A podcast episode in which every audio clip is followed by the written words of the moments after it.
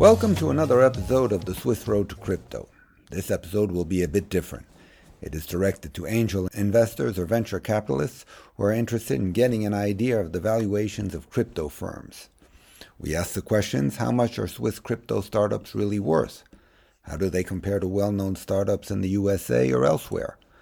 What information is available and what is just guesswork? I had a look and put some numbers together, and we will see what my guests Mauro Cappiello and Alex Poltorak have to say about these levels. 2021 was a big year in crypto valuations. We can say that in general, crypto companies raised just over 25 billion in venture funding. Coinbase, the biggest publicly traded and regulated crypto firm, ended the year 2021 with a market cap of around 70 billion. They've grown tremendously. In 2020, they had revenue of around 1.2 billion and net income of around 372 million. In 2021, they had net revenue of around 5.9 billion and net income of around 2.9 billion. So they grew about 6 to 7 times. What is happening in private markets though? From various funding rounds from venture capitalists, we can obtain the following valuations. Binance was valued at around 95 billion during the year before the top of the market in September there were rumors they were looking to do an IPO, but the regulators have not always looked on them favorably, and they have not yet received the necessary approvals to do an IPO. Gemini had a valuation of 7.1 billion apparently in November 2021. BlockFi raised 350 million at a valuation of 3 billion in March 2021. FTX, an exchange, was valued at 25 billion in October 2021. Fireblocks, an Israeli company but also active in Switzerland, recently did a fundraising which valued the company at 8 billion. Fireblocks is active in custody for institutional clients. Richard Astle, their head of Switzerland and the Middle East, was on a recent podcast. You can find that in your favorite podcast player. These five companies are thought to be very profitable, which isn't really surprising as they are mostly exchanges, or in the case of Fireblocks, offer custodial solutions, or in the case of BlockFi, lend crypto mostly to market makers. So, in this context, how much are Swiss startups worth? We have valuations from two startups in the canton of Neuchâtel. One is Nym Technology. Their CEO, Harry Halpin, was on this podcast, and their Chief Technology Officer, Claudia Diaz, was also on the podcast. You can also find those episodes in your favorite podcast, podcast player. We know Nym Technology has raised money recently at a valuation of 270 million. Yes, certain Silicon Valley venture capital firms were involved. Also in Neuchâtel, the startup called Origyn recently raised money valuing the company at 300 million. Nym develops a mixnet to increase anonymity on the internet, and Origyn develops a method to identify objects with very precise computer vision and then creates an NFT for that object. These startups are thus, as you can see, not exchanges. According to a recent article by Catherine Bart in FinNews, we got the following valuations. We know that Sygnum Bank was recently valued at 800 million Swiss francs. SEBA Bank recently did a fundraising. They raised 110 million Swiss francs. We do not know at what price that valued the company, but the street estimates are that it must be similar to Sygnum Bank. This is because both have similar business models and have a banking license from FINMA. Bitcoin Suisse, which is a broker, was recently valued at around 400 million Swiss francs. In 2020, they declared a net income of 24 million on revenue of 60 million, and they say they were on track to double that in 2021. Crypto Finance, which is also a broker, recently sold a majority stake to Deutsche Börse. No numbers were given for that, but the rumors were that it was around 400 million Swiss francs. Furthermore, we can say the following about uh, Swiss venture capital funding in general. We can say that the venture capital funding has increased in Switzerland by about fivefold over the last five years. We also know that about 75 to 80 percent of, exits are trade sales and very few are IPOs. So very little public information is available concerning the value of the private sale or the trade sale. By private sale or trade sale, I mean the company is sold to a competitor or to a bigger company that wants to buy the technology or the team. Rumors are that when Apple buys a company, they pay about $3 million per engineer and avoid investment banks. When there's an IPO, which is about 20 to 25% of exits in Switzerland, it is almost never on the Swiss exchange. It is usually either in London, New York, or Amsterdam. So, Alex or Mauro, do you have any comments on these numbers? Mauro, would you like to start?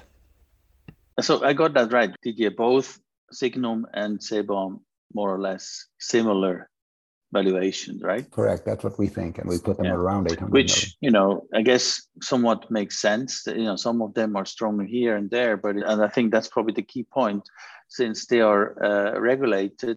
And honestly, uh, since we got these two licensed banks, I have not heard of any others coming along. So I guess the fact that they are regulated uh, obviously makes them, uh, you know, I think more valuable.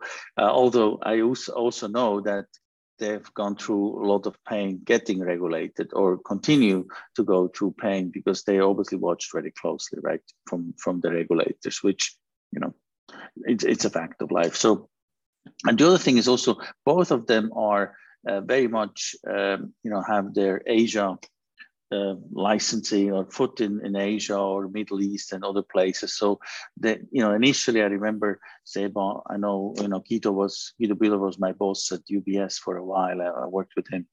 Uh, you know, initially and he's, it, it was the all, CEO of uh, SEBA. Just for people. yeah, he, he, was my boss at UBS. Luca Müller was a, a Gusso, and I worked with him very closely at the beginning in 17. So I know kind of both uh, the, some of the founders or, or CEOs.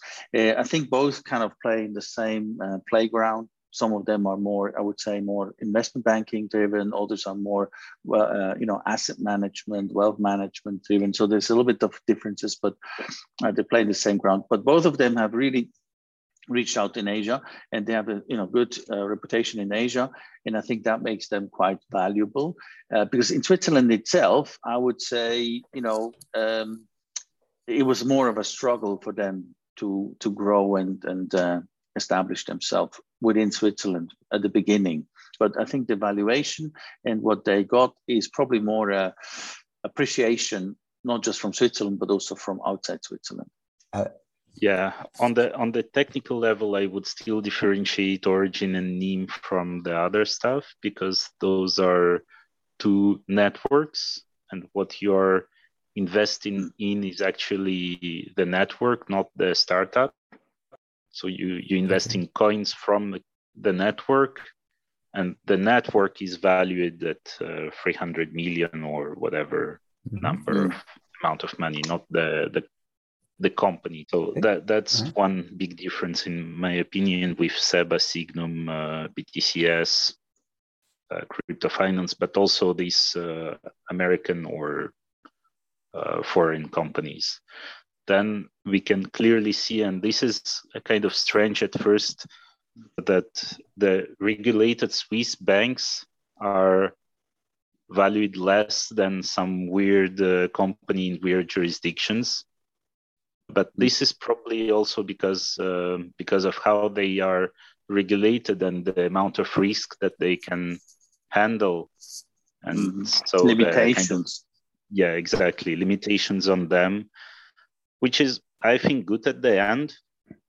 And uh, i think that with like some bad uh, stuff happening like uh, mt with one of these big exchanges that we we mentioned before. If this happen it will calm down the whole situation for the next few year and until people forget again and we know Alex is expecting that to happen shortly in NFTs, but uh... well, at some point it will definitely happen. Just a matter of time. Okay, gentlemen, thank you very much, and uh, we'll speak again soon. Thank you. Thank you. Thank you. Bye bye. Bye bye.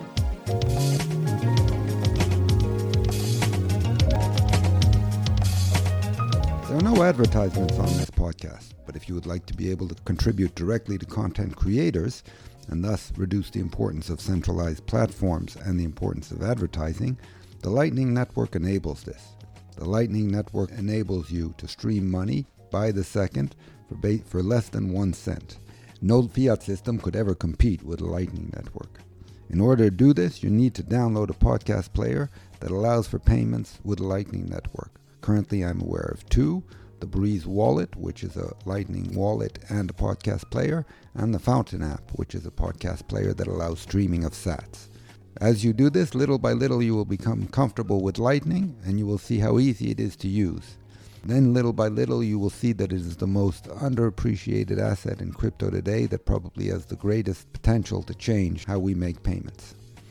You can also contribute directly to this podcast by visiting the website, the swissroadtocrypto.com, and contributing there, or contributing through one of the two podcast players I mentioned above and streaming sats as you listen. If you'd like to get in contact with me, you can visit the website of the podcast. The website is theswissroadtocrypto.com and sign up for the newsletter and send me an email there. If you would like to help other people find this podcast, please leave a review on Apple Podcasts. You can do that even if you don't have an iPhone. Go to Google, type the Swiss Road to Crypto, scroll down to the bottom of the page, and leave a review or give it a five star rating if you so choose. That helps other people find the podcast as well.